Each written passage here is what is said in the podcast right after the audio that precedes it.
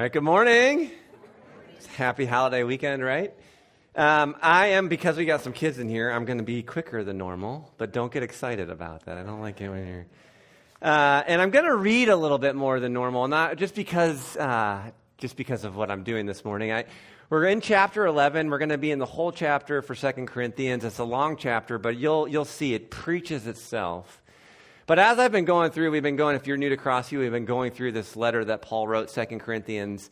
And I have people that I read it with, if you will. There's authors that have written about the book that I enjoy kind of having an imaginary dialogue with. And one of them uh, kind of set this section up beautifully with a story. And I can't, like, I just want to read it. So you'll, you'll like this, I think. First service liked it. So there was a party going on downstairs, but the company president wasn't at it.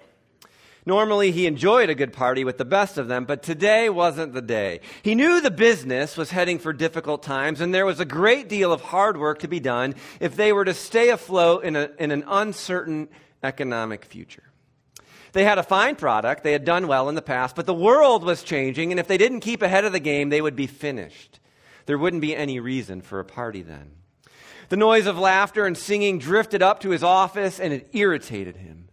They didn't understand how serious the situation was. And he suspected he knew who was leading the fun and games.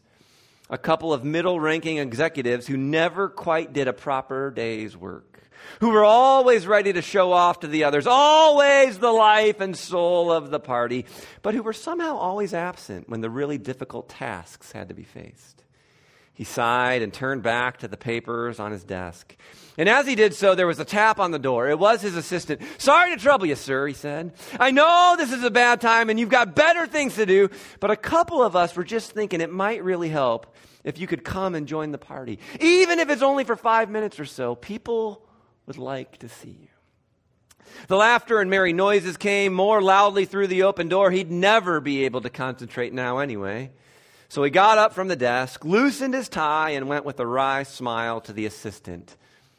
Uh, yeah, with a, with a wry smile to the assistant, he went downstairs. A huge cheer went up as they all saw him, and there, just as he'd guessed, were the two executives. They were organizing a complicated but silly game involving a tub of water, paper hats, apples, pears, and a coin. The point seemed to be to make people look as ridiculous as possible while trying to eat an apple, or for the bold ones, to pick the coin off the bottom of the tub with their teeth. Several people had been trying it without much success, and there was much splashing and giggling and cheering. The president accepted a drink, stood watching from the edge of the crowd, thinking of the papers on his desk and the future of the company, and one of the ringleaders said in a loud voice, I know who'd be good at this. Our president, just the man for a good apple. The happy throng cheered and looked across at him. His assistant shot him an anxious glance. It was clear they were simply wanting to make him look stupid, to have a laugh at his expense. So for a moment he hesitated, and then to more cheers, he took off his tie and he stepped forwards. There was a glint in his eye. He remembered playing this game 20, no, 30 years ago as a teenager. There was a technique. He may just be able to do it. They put a paper hat on his head. They tied his hands behind his back. He knelt down on the floor in front of the tub. Suddenly the room went quiet.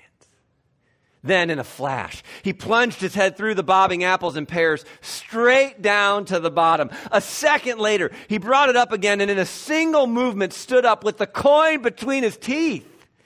The biggest cheer of the day rang around the room. He pulled a hand free and held up the coin, motioning for silence. All right, he said, you've seen I can play the fool. But let me tell you this I know how to find money even at the bottom of a bucket of water, and you lads obviously don't. If you want to find coins in your pockets, you'd better watch what I do over the next week or two. Otherwise, you're going to drown at the bottom of the tub. After all, and here he looks straight at the two ringleaders, you're prepared to put up with people telling you to do silly things. How about putting up with me telling you how to make this company a roaring success? And with that, he finished his drink, he put on his tie, he shook hands with the ringleaders, and he went back upstairs to his desk. I like it. It's a good story. And it's a great kind of transition into what's happened. If you've been with us, you kind of know. We're in chapter 11. I told you if you were with us last week, chapter 10, 11, and 12 are kind of one unit. So we aren't even, we aren't even going to wrap it up this week, but we're going to get to really the meat. Chapter 11 is long. You're going to, fe- you're going to feel it. And because we're keeping it short, I, I only have one point for you. So we're going to work our way through this text that kind of preaches itself, but I just have one point at the end, but it's a really important point. It's one that even when we get there, I think most of you are going to know what I'm saying is absolutely true. But if you're honest, it's sometimes hard to believe and hard to live. So that's where we're going to go. Again, we'll be a little quicker than normal, but we're still going to take a little bit of time. And if you want to follow along, we're going to work our way through this 33 verse chapter, chapter 11, but it's marvelous. This is mar like this is some of Paul at his best. I love it. Picking up in verse 1, I hope you will put up with a little more of my foolishness. Again, remember, you'll see this in a second if you weren't with us last week, but these outsiders have come in to Corinth and they've tried to kind of take over this church that Paul planted, and they're putting Paul down in order to lift themselves up. And so Paul's like, and they, they, are playing what we talked about this game of triumphalism. This I'm better than you kind of game. And Paul's like, I don't play that game. Followers of Jesus don't play that game, but because of what's going on, if you, if you ever read the book of Proverbs, there's a proverb that says, Sometimes you answer a fool according to his folly. That's what Paul's going to do. He's going to play their game, but he's going to play the fool. Even I don't know if you've ever did like literature study, but sometimes it would be like you'd write a play or a skit or something, and, and you'd want to critique the emperor or the king, but you can't do it, so you put it in the mouth of the fool. You know what I'm talking about? Paul's kind of doing that literally here as he writes to the Corinthians. He's going to play the fool. Please bear with me, for I am, these Old Testament roots right here. I am jealous for you with the jealousy of God Himself. We'll get into this, but Paul's like, you're following false teachers, and they're making promises that they can't fulfill, and you're leaving the path that leads to life in Christ, and you're going down a path that only leads to death. So, so don't do that. I'm jealous for you. I promised you as a pure bride to one husband, Christ, and I'm afraid that you were, I know you are devoted to Christ, but you've been distracted, and I'm afraid that somehow your pure and undivided devotion to Christ will be corrupted. And he's going to reference the story in the Garden of Eden at the very beginning of the Bible in Genesis. We'll circle back to this in about 10 verses. You're being corrupted just as Eve was deceived by the cunning ways of the serpent, the Satan, the satanic. He says, You happily put up with whatever anyone tells you, even if they preach a different Jesus than the one we preach. And here again, we don't know everything that's going on. Books are written about what was going on. We don't really know. But what we do know, they're not talking about a, a, Jesus different than the Jesus of Nazareth. They're, they're talking about that Jesus, but the substance of what they're saying about him does not map with his character. Paul's like, yeah, you're, you're using the name Jesus, but that's not the Jesus we introduced you to. Eh, they, they, they're get a different kind of spirit than the one you received. Paul's told us in another letter the fruit of the Spirit of God. The, the, the fruit of the Spirit that Jesus has poured out upon us is a fruit that bears love, joy, peace, patience, goodness, kindness, gentleness, faithfulness, self control. Paul says, I don't see any of that. This is not what you're experiencing through these outsiders, is not that. It's a different spirit, it's a different Jesus. And then he says, it's a different kind of gospel than the one you believed. We were the ones who taught you about Jesus. We saw you believe. This is a different gospel. It's a triumphalistic, it's distorted. It's not, as we've been talking about from the beginning, it's not cruciformed. It's not shaped by the cross of Jesus Christ. Verse 5, I don't consider myself, and Paul's, I mean, he's standing kind of toe to toe right now. Like he's, he wants this church to wake up, and he believes they will.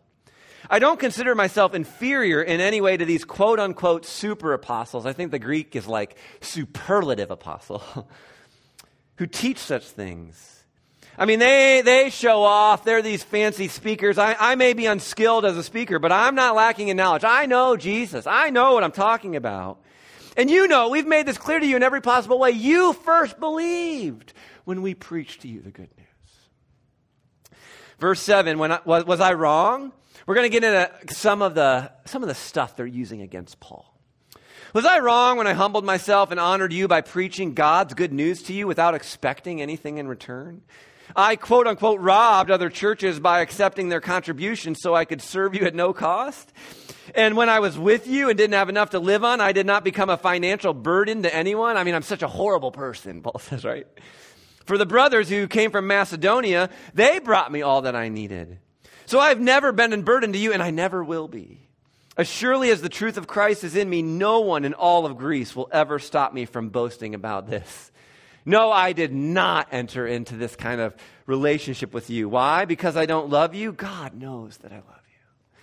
Now, we could say more about this. I'll be relatively quick. But it was interesting this week, even getting into kind of friendship in the first century Roman world. And how much of friendship was actually like some kind of trade off. Uh, oftentimes in the first century, you, in a sense, bought your friends. And some of what's happening here is these super apostles, quote unquote, have come into Corinth and they have been accepting the support from Corinth and, and, and they're presenting themselves as very important and very impressive people. And the church in Corinth is like, oh, we feel so good because we are the ones who are supporting these super apostles. We're friends with them. And Paul, he, he does. I mean, he accepts support from other churches. But when he came to Corinth, he knew it wasn't a good idea for the sake of the gospel. And so he worked with his hands in Corinth. He built tents. And actually, in the first century, working with your hands was, was kind of humiliating. It wasn't a high status thing to do.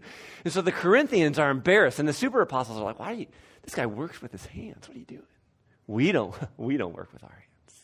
We're so important. And so Paul's kind of defending himself against some of this logic. He's, I'm doing this for love. I, I'm doing this so you understand what Jesus is all about. And he says in verse 12, I'm going to continue doing what I've always done. And he wants to be clear, these, because these super apostles are claim, again, claiming they're apostles of Jesus. And, and Paul says, look, I'm doing this to undercut those who are looking for an opportunity to boast that their work is just like ours. Their work is nothing like ours. And he's going to, I mean, as he plays the fool, as we continue in the next few minutes, you're going to see how radically different a life shaped by the cross looks. and Paul actually is living it. You're going to see it. Verse 13 these are false apostles. And this is going to be very strong. It just gives you a sense of the gravity of what Paul is dealing with. They're deceitful workers, they disguise themselves as apostles of Christ. And I'm not surprised, even Satan, see, we're full circle there. Satan disguises himself as an angel of light. So it's no wonder that his servants also disguise themselves as servants of righteousness. In the end, they will get the punishment their wicked deeds deserve. I mean, he's saying these false super apostles are servants of Satan. When I was even thinking about this, you know, we, we, back in our Babylon series, we were talking about the demonic and the satanic, and I've been using Babylon language even as we've gone through Corinthians here. And if you remember back in one of that, maybe it was the origin of Babylon, one of those early sermons that I did in our previous series, I talked about how in the Bible, quite often, the demonic is what comes into your life and brings disorder. The demonic seeks to destroy, to tear apart. The demonic is often at work in your life when you just feel out of control. And what happens, the craftiness of the serpent, the, craft, the craftiness of the satanic, is that the satanic will come along in the midst of your disorder with a false order. It's not the true path that leads to life. It still leads to death, but it feels so much better than our disorder, so we run into the false order. And that's a bit of what's happened. These triumphalistic false teachers have come in with a false order into some of the chaos in Corinth, and the Corinthians have bought it. They drank the Kool Aid. Actually, does anybody drink Kool Aid? I haven't seen anybody drink Kool Aid for a while, but it's a phrase from my day. They drank the Kool Aid, they bought it. Hook, line, and sinker. All right, so let's pick up now in verse 16. We're going to get kind of into the thrust of this. I'm going to try to kind of try to make this relatively clear. And, and, and one of the things I want to say is as we go through this, you, I'll try to make it clear, but I envision. Have you ever had to like say something and it's like so awful to have to say it, you're like gagging as you get it out? Paul is going to play the fool, but it honestly disgusts him. I, I you'll see, like, I, I kind of feel like he's like gagging. He's like, yuck, I can't believe I just said it, but I'm playing the fool. This is your game. I'm going to play it. So, got to keep that in mind as we go through this. Again, I say, don't think that I'm a fool to talk like this. But even if you do, listen to me as you would to a foolish person while I also boast a little. I'm going to play your game. I'm going to boast. I mean, I know I should only boast in the Lord, but I'm going to boast a little, but I'm going to boast in my weakness. That's what we've been talking about last few weeks. He says, such boasting is not from the Lord. This is not, this is not a game that we would play. This is like Babylonian, but I'm going to play it, and I'm going to play the fool to show you how foolish this is. I'm acting like a fool. And since others boast about their human achievements, I will too. I mean, even there, let me just say this at this point. These super apostles, these false apostles, have come along, and you can imagine them saying things like this. And I'll, I'll try to even make it more tangible for you as we get into Paul's list for contrast. But they would say things like, man, look at how comfortable my life is. So comfortable. Look at how easy God makes my life work. I mean, look at all the favor God has for me. I'm so secure. Never worry. I'm so important. People respect me. I've got such status. Just just look at how great my life is. And then look at Paul. Why would you follow him? Look at me. I've got it all together. That's some of what you're hearing from these super. They're boasting in themselves and what they've done. And, and we'll get into this even more next week how much God favors them. I just love what Paul does. Verse 19, Paul's concerned. After all, you think you are so wise, but you enjoy putting up with fools. These false apostles, they're fools. And this is what Paul sees happening. You put up with it when someone enslaves. You've been enslaved. You put up with it when someone takes everything you have, takes advantage of you, takes control of everything, slaps you in the face. And uh, if I understand correctly, in Jewish culture, one of the biggest insults you can receive is a slap across the face. Paul's like, that's what you're putting up with. And, and this is what he, look at what he says. Uh, I'm ashamed to say we've been too weak to do that. I mean, Paul's weakness has been the issue. We're too weak to enslave you. We're trying to empower you. We're trying to set you free. We're too weak. Instead of lifting ourselves up, we've been lowering ourselves so we can lift you up. We're so weak. What are we thinking? Foolish. But good job. You've been captured by these false teachers, slapped in the face. Good job. We're too weak for that. But whatever they dare to boast about, again, I'm talking like a fool. I can't stand this. Okay, I'll boast about it too. Are they Hebrews? So am I. Are they Israelites? Well, so am I. Are they descendants of Abraham? So am I. Here's the big gag. Are they servants of Christ? I'm a madman, but I've served him far more. That's what he's doing. It's just brilliant rhetoric. And then, okay, so here we go. I've worked harder. This is where I want to do the contrast. And I know this is like not, this wouldn't have happened in first century Rome, but this will bring it into context for you. Super apostles show up and say, You guys should come by and see the five star hotel we're staying in. It's awesome. We were at another church a couple weeks ago. Let me just tell you about the five star hotel we were at there, Ocean View. That's what they're boasting about. What does Paul boast about? I come to town. Oh, yeah, prison more often. Super apostles, they're in five star. I stay in prison. I show up, I preach the gospel, disturbance, they throw me in prison. Sometimes it's for a night, sometimes a couple nights, sometimes for a week, but I've been in prison more often. There we go.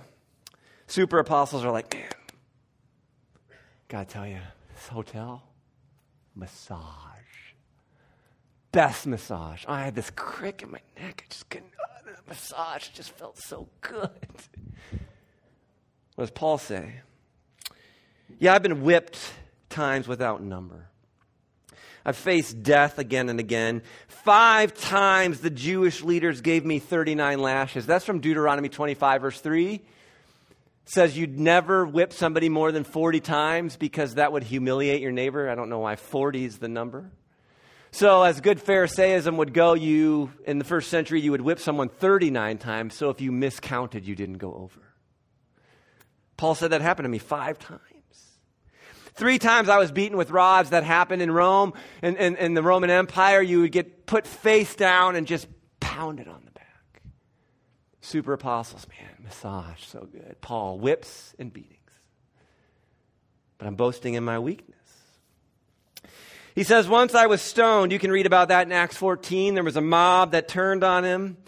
Three times I was shipwrecked. This is just getting into some of Paul's story and some of what he had to deal with. Time, like travel back in the first century was radically different.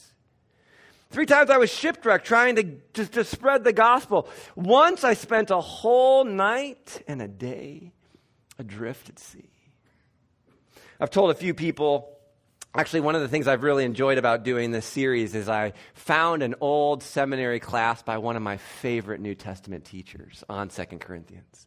And so every week I just sit down and I just take notes. I just love to hear him teach through the text.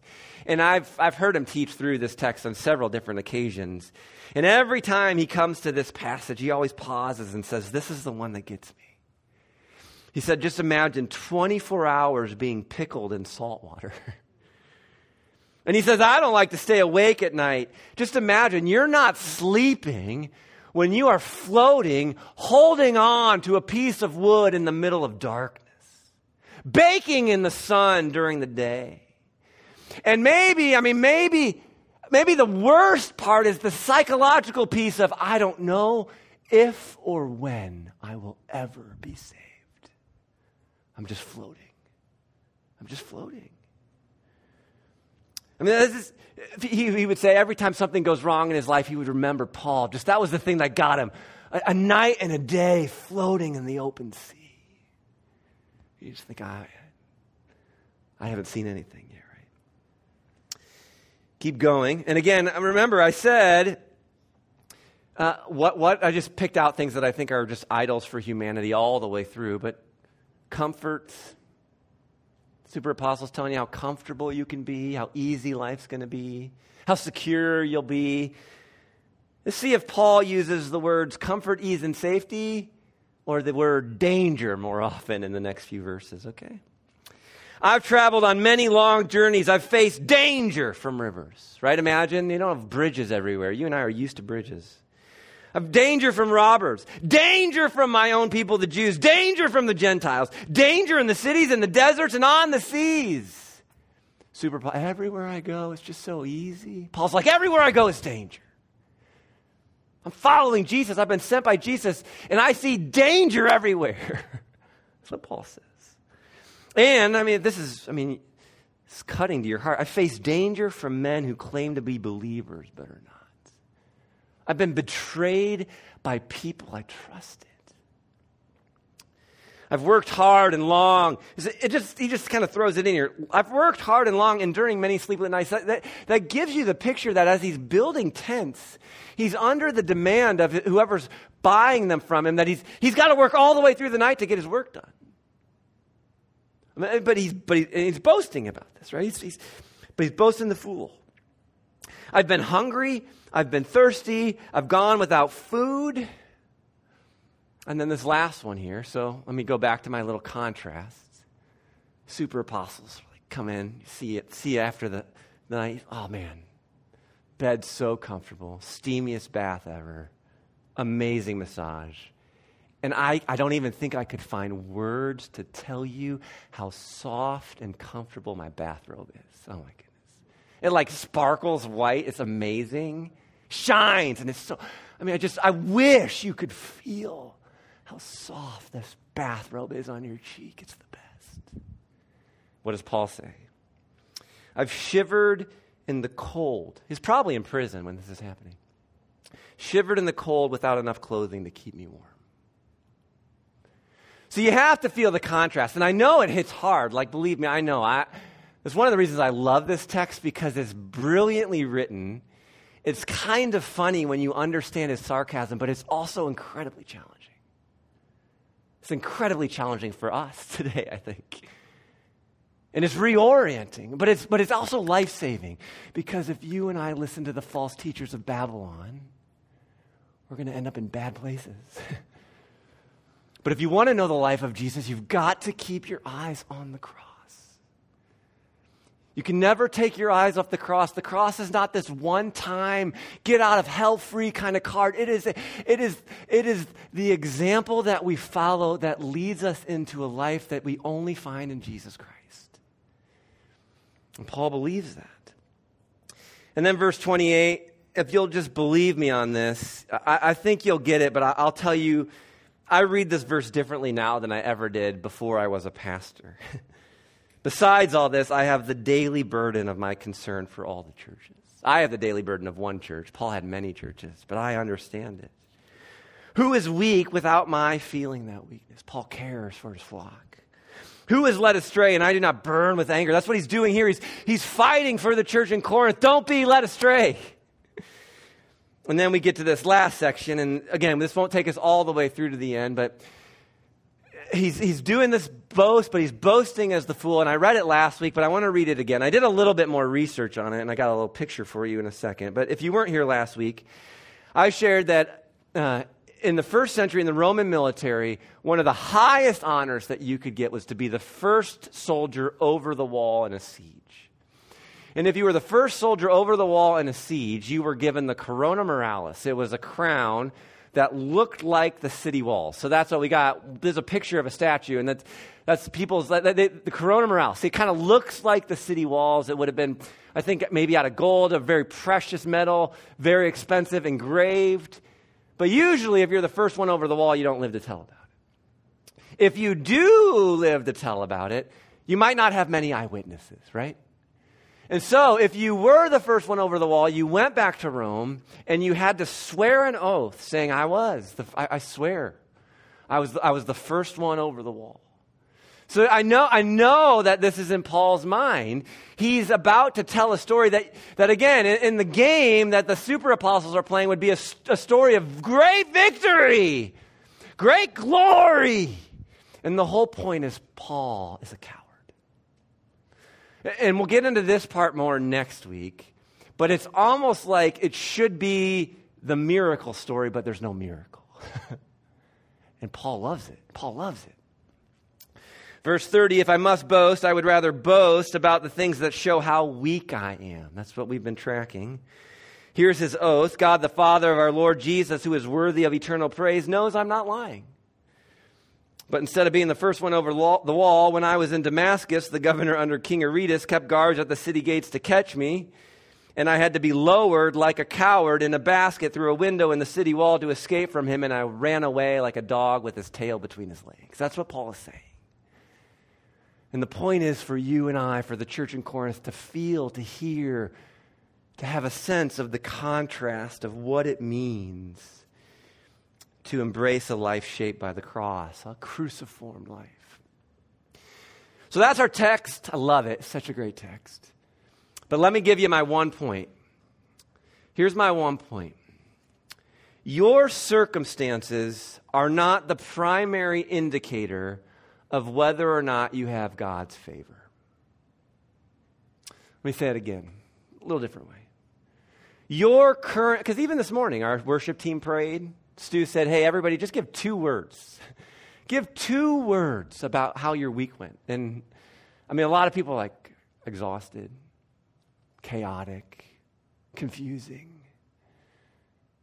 We, said that just in the, and then we came in here, we worship God. Why? Because, because our circumstances are not the primary indicator of whether or not God loves us whether or not God is for us. That's part of the super apostles argument, and that's where it all crumbles for Paul. Yeah, you're in five star hotels and I'm in prison, but I know that God loves me, and nothing can separate me from the love of God that is in Christ Jesus. Your circumstances are not the primary indicator of whether or not you have God's favor, the cross is. Jesus Christ, arms stretched out on the cross, is all you need. Why do you think Paul can say, I'm grateful in all circumstances? Because he believes that there's one God who created all things. And if you want to know the heart of this God, you just look to the cross and you find out that this God has never forgotten you.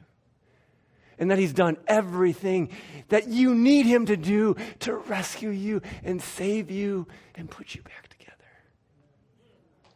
You can clap for that. That's good news. And you have to believe that. You, you have, but you, don't, you, have, you have to believe that. Because it is countercultural to go the way of weakness and vulnerability. But Paul believes that if you do, if you are honest about your weakness, if you confront your weakness, if you stand before a holy God in awe and majesty, right, Mike? You stand before God in holy awe, you will recognize your shortcomings. and then you will glory that He's looked upon you and He loves you. He loves you so much that He goes to the cross so that you and I don't have to. I mean, that's who this God is. All Paul needs is the cross. And he knows that he knows that even if life is incredibly difficult, God loves him. And God has not abandoned him. He knows it. The super apostles say, Look at us and look at Paul.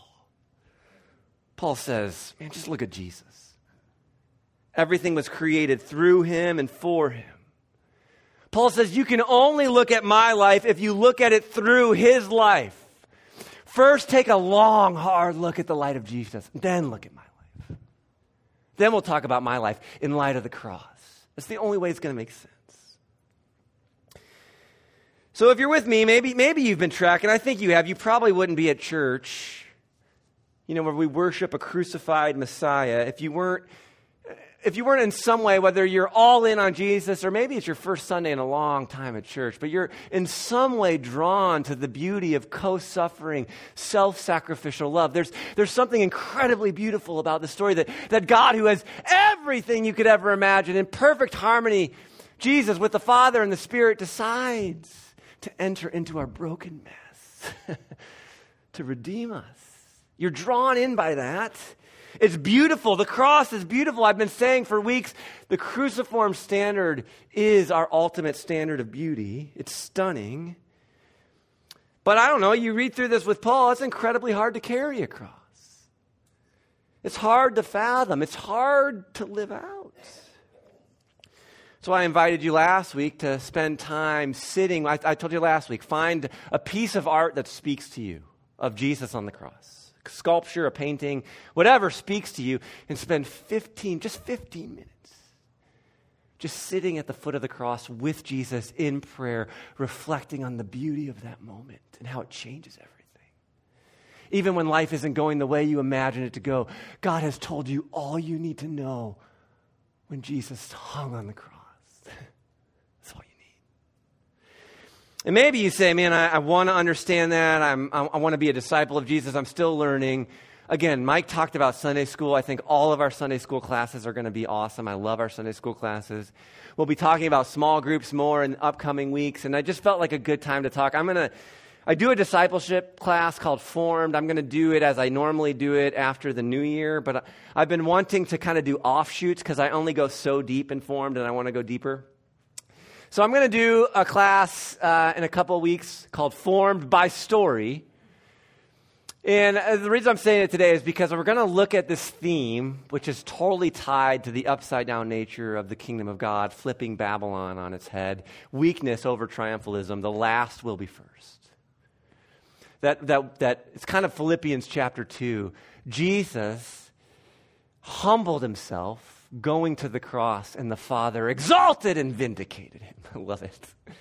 So we're going to start in Genesis and we're going to just track this theme it, that the heart of God has seemed to always communicate this through the scriptures and it leads right into Jesus. You can join us for that if you want. And now I just want to head into communion. And let me say a few things. The cross is our standard of beauty. It looks like death and it feels like loss, and it will make us weak. It will. We'll be confronted with our weaknesses. So I want to remind you that you and I need help. We can't do this. We can't carry the cross all by ourselves. We need each other. And we need Jesus. We need Jesus. Again and again, we come to Jesus. We return to Jesus. Jesus is the one who filled death with his life. That's why Easter's so important. And that's why we have nothing to fear. So we need Jesus. And so What I'm going to invite you to do this morning as we move forward with our time of communion, if, if this is your first time at church in a long time or maybe ever, we're going to celebrate communion. I'm going to invite you to just, it's a prayer. I'm going to invite all of us to pray the same prayer, actually. It's a prayer I, I pray multiple times a day. Lord Jesus Christ, Son of God, have mercy on me, a sinner. And I'm going to invite you to just, uh, the, the worship team is going to come up in a second and play music, all of us, just to reflect upon the cross. Now, maybe the Holy Spirit has something very specific to talk to you about and tend to that. I mean, God knows what He's doing. Listen to Him. But if you're not necessarily sure of what, what's, what, what's leaning, lean into that. Just, and even reflect on every word Lord, Master, Jesus, you know, this one who came on Christmas. Christ, the Messiah, the, the one who was sent to restore God's people. You know, mercy on me, a sinner. Just think about all those words and what, just pray it over and over. Not, not even fast, just slowly. Lord Jesus Christ, Son of God, have mercy on me, a sinner. If it's the first time you've ever prayed that prayer, prayer like that, if the first time you've ever addressed God, if, if for whatever reason the Spirit of God is stirring in you this morning and you, you have a deep sense, maybe you never understood that, that God loves you as much as He does, but you finally, but the Spirit of God is moving and you have a deep sense that, that God died for you. And that all the wreckage you've brought into this world, He can handle. it. He's, he's, he's, he's dealt with it on the cross, and he wants to show you a new way and a new life. I'd love to talk with you if it's your first time praying that prayer. But if, you're, if it's not, just keep praying. Get to a million, get to two million. Just keep talking to Jesus. Returning to his feet, sitting with him. Let Jesus be your Savior, your Redeemer. Let him shower you with mercy.